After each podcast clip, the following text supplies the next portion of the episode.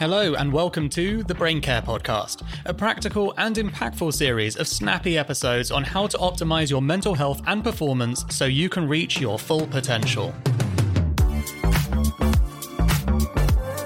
My name is Dan Murray Serter, and I'm the co founder at Heights. We make smart supplements and clever content with the world's leading experts to help you take care of your brain so it can take care of you. Today, we're joined by the pioneering self compassion researcher, author, and associate professor of educational psychology at the University of Texas, Austin, Dr. Kristin Neff. So, Kristin, I would love you to just introduce yourself in your own words to our audience. Right. So uh, it's funny, my, my son sometimes, when he introduces me to people, he calls me the self compassion lady because I really am a one trick pony. It is my life's work. I, you know, again, I didn't come up with the idea of self compassion. I learned about it in my Buddhist meditation practice.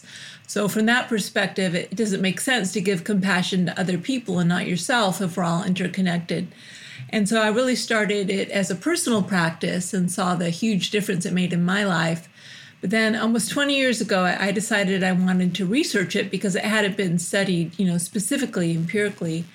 And so that's really what my life has been about for the last 20 years. I've, I've done a lot of research on it, but even more importantly for me, the last 10 years or so, I've been much more focused on teaching people to practice self compassion. It's not just like a, a great personality trait to have, this actually is a skill, a practice that we can cultivate. And pretty much everything I do is focused on how to bring more self compassion to people in the world because it does. I mean, the research is just phenomenal. It makes such a big difference in our ability to cope, to be happy, to be emotionally resilient. So it's, uh, I'm, very lucky that I found my calling in life, and self compassion's it. Okay, so I mean, let's start with the basics then. So I'm speaking to literally one of the world's leading experts, if not the leading expert. So, what is self compassion? How do you define it? People define it in slightly different ways, but in my theoretical model that I put forward, uh, again, almost 20 years ago, I really see it as having three main elements. I mean, I mean, the easiest way to think of it is being kind and warm and supportive to toward yourself, the way you might to a close friend you cared about. In other words, directing compassion inward, and remembering that compassion is concerned with the alleviation of suffering. So, kind of by definition, it's always aimed at suffering, at a helpful, warm, kind, understanding response to our own suffering. Uh, but it's more than just kindness alone. From my point of view, it also needs mindfulness. So, mindfulness, is, as we know, is the ability to be present with what is, to not ignore it. On the other hand, not to run away with the dramatic storyline. It really gives us some perspective and balance toward our own suffering.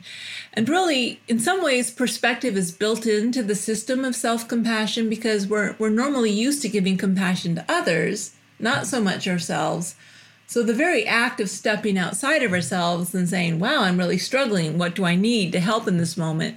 has some perspective built into it. We really need that, that mindfulness, that equanimity in order to be helpful to ourselves.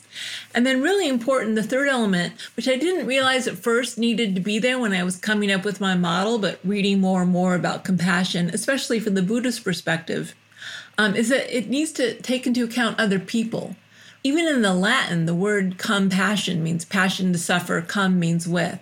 You know, if I were to, to pity you, Dan, you wouldn't like it because that would mean I'd feel sorry from you, I feel separate from you. But if I had compassion for you, you probably would like it because I would say, hey, I've been there, right? There's a sense of connectedness inherent to compassion and also with self compassion. So, in order for it not to be self pity, which is, you know, woe is me, poor me, an isolated stance, which actually isn't very helpful, to be self compassionate must mean that I, I, recognize, hey, I'm a human being. I'm flawed like other human beings. I don't feel alone in the fact that I make mistakes, that I, that I fail sometimes, that life is difficult. And that sense of connectedness inherent in self compassion is actually one of, one of its most powerful features. So, three things kindness, mindfulness, and common humanity make up self compassion. So, those are like the three elements of self compassion as, as you talk about, right? Yes, right. And then and then empirically in terms of I created a scale to measure it. and I have the three elements and kind of the presence or absence of them. And believe it or not, psychometrically, it seems to hang together as a system. 95% of the variance in item responding on my scale is, is explained by this general construct of self compassion. So, empirically, it does seem that these three things uh, operate in tandem.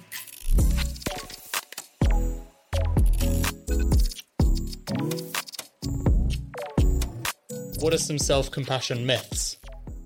Uh, one myth is that it is self indulgent right? And I have to say, journalists feed this myth. They always title their self compassion articles with things like, give yourself a break, go easy on yourself.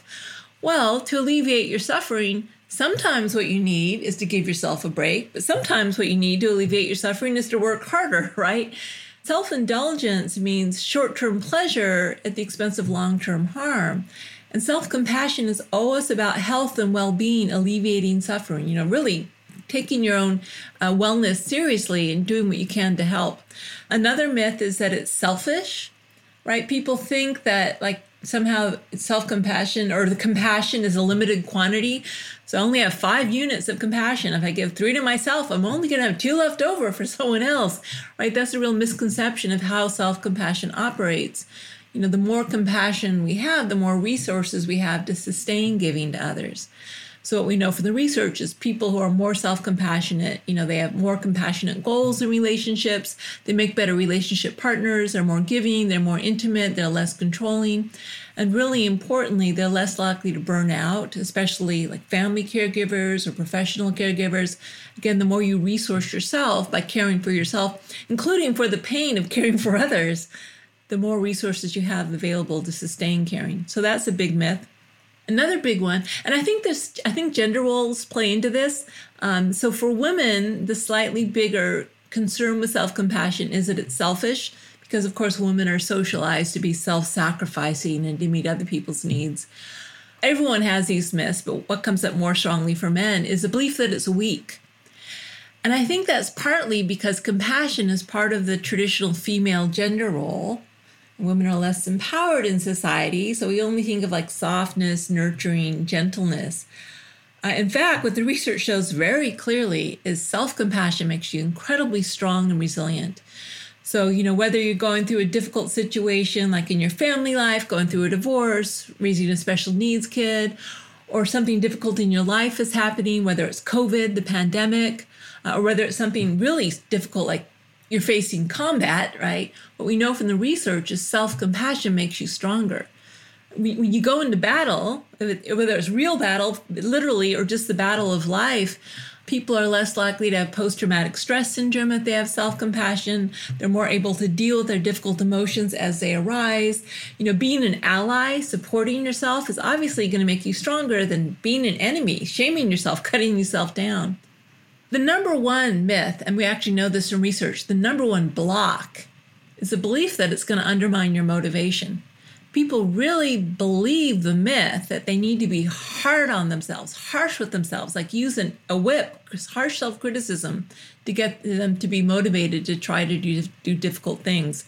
And again, first of all, it does kind of work. Just like we know corporal punishment with children, it, it kind of works. Yeah, it will get children to be compliant. And with ourselves, it will get ourselves to be compliant, maybe to do what we need to do. But it has a lot of unintended consequences. For instance, it creates performance anxiety.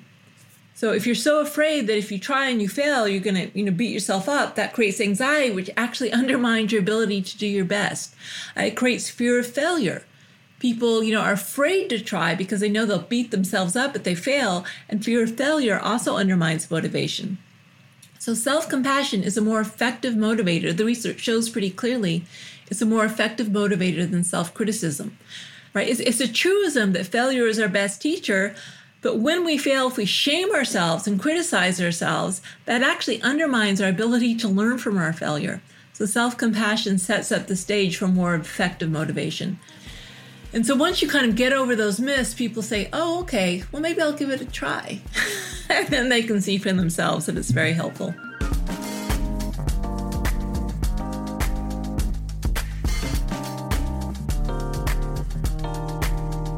Can you talk to us about what self compassion is not?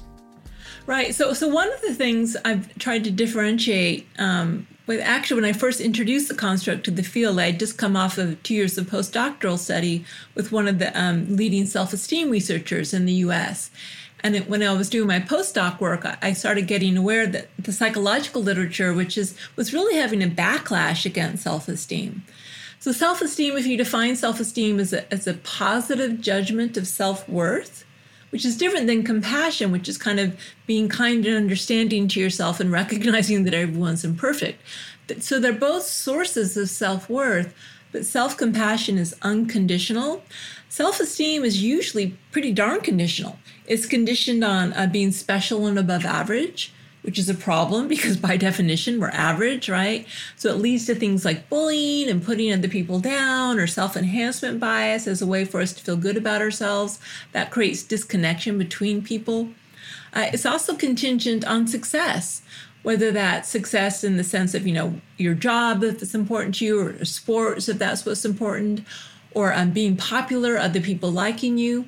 And by the way, it's not how much like your mom and your best friends like you, it's how much other people at work or out in society like you. And, who really knows how, what people think of you? And it's like a lousy source of information. It's contingent on that. And it's actually really contingent on perceived attractiveness, especially for women, right? Because our worth was kind of valued on how attractive we were to a man and that's that's a problem right? In the sense that all these contingencies lead to a lot of anxiety. Self-esteem can be linked to narcissism. It, and it's also linked to instability of self-worth because you know self-esteem is a fair weather friend. It goes up and down depending on our latest success or failure. Whereas self-compassion is an unconditional friend a stable friend. Is linked to a much more stable source of self-worth because it's there especially when we fail or feel rejected or things aren't going the way we'd like them to. So it has all the benefits, mental health benefits of self esteem without the downsides. Okay, so what are your top tips and techniques for practicing self compassion for listeners? Well, so the good news about self compassion is it's not rocket science. It's actually not difficult to do. And that's because most of us, by the time we're adults, have a lot of experience with being compassionate to others. And I like to use close friendships as, as the ideal context for understanding what compassion looks like. Because, you know, our friends are friendships are voluntary. And if we aren't compassionate, if we're, you know, they might leave us. So we've kind of figured out, okay, how, how am I there to support someone? That's kind of what defines what a good friendship is. And so very simply, you can just ask yourself, let's say something difficult happens for you. Okay, how did I just talk to myself? What did I say? What was my tone of voice? What was my body posture? Is this what I would say to a good friend I cared about who was going through a really similar situation? Usually the answer is no, right? And then so a very easy hack, so to speak, is just to say, okay, how would I treat a friend? And then treat yourself the same way. So that's one thing, just what, what you say, how you say it. Um, also, a really easy way is physical touch. And that's because, in, in many ways, compassion, or actually evolutionarily, it's built into our physiological system. The mammalian care system is designed, you know, for infants and also group members to feel safe and cared for and supported when they're physically close to others so, touch, for instance, is a very important signal of care physiologically. Touch, we know, activates uh, the parasympathetic nervous system response, releases oxytocin, helps us feel calm, safe, relaxed. So, something like putting your hand on your heart or hands on your face. We do, we do a lot of these gestures naturally and unconsciously when we're frightened or scared or you know need some support. So, when you do it consciously, like this is really hard. I'm going to really try to be present for myself. It's touchy feely, but there's a scientific reason why it works. So use it. You know, that's a really easy way to be compassionate to yourself. And then there's also, uh, I spent the last 10 years with my colleague Chris Germer developing practices in what we call the mindful self compassion program that are empirically shown to, to increase self compassion skills. So you can do meditations, there's different exercises we've developed. Amazing. Kristin, it's been a massive pleasure. Thank you. So go check out selfcompassion.org or just type in self compassion into Google and see what comes up. You will find Kristin everywhere. So look forward to chatting on the next episode. Thank you, Dan.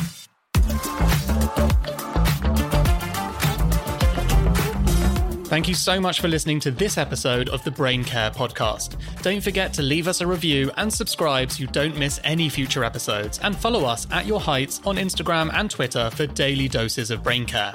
If you want to know more about how healthy your brain is, you can head to yourheights.com forward slash brain health to get your free score from 1 to 100. See you next time.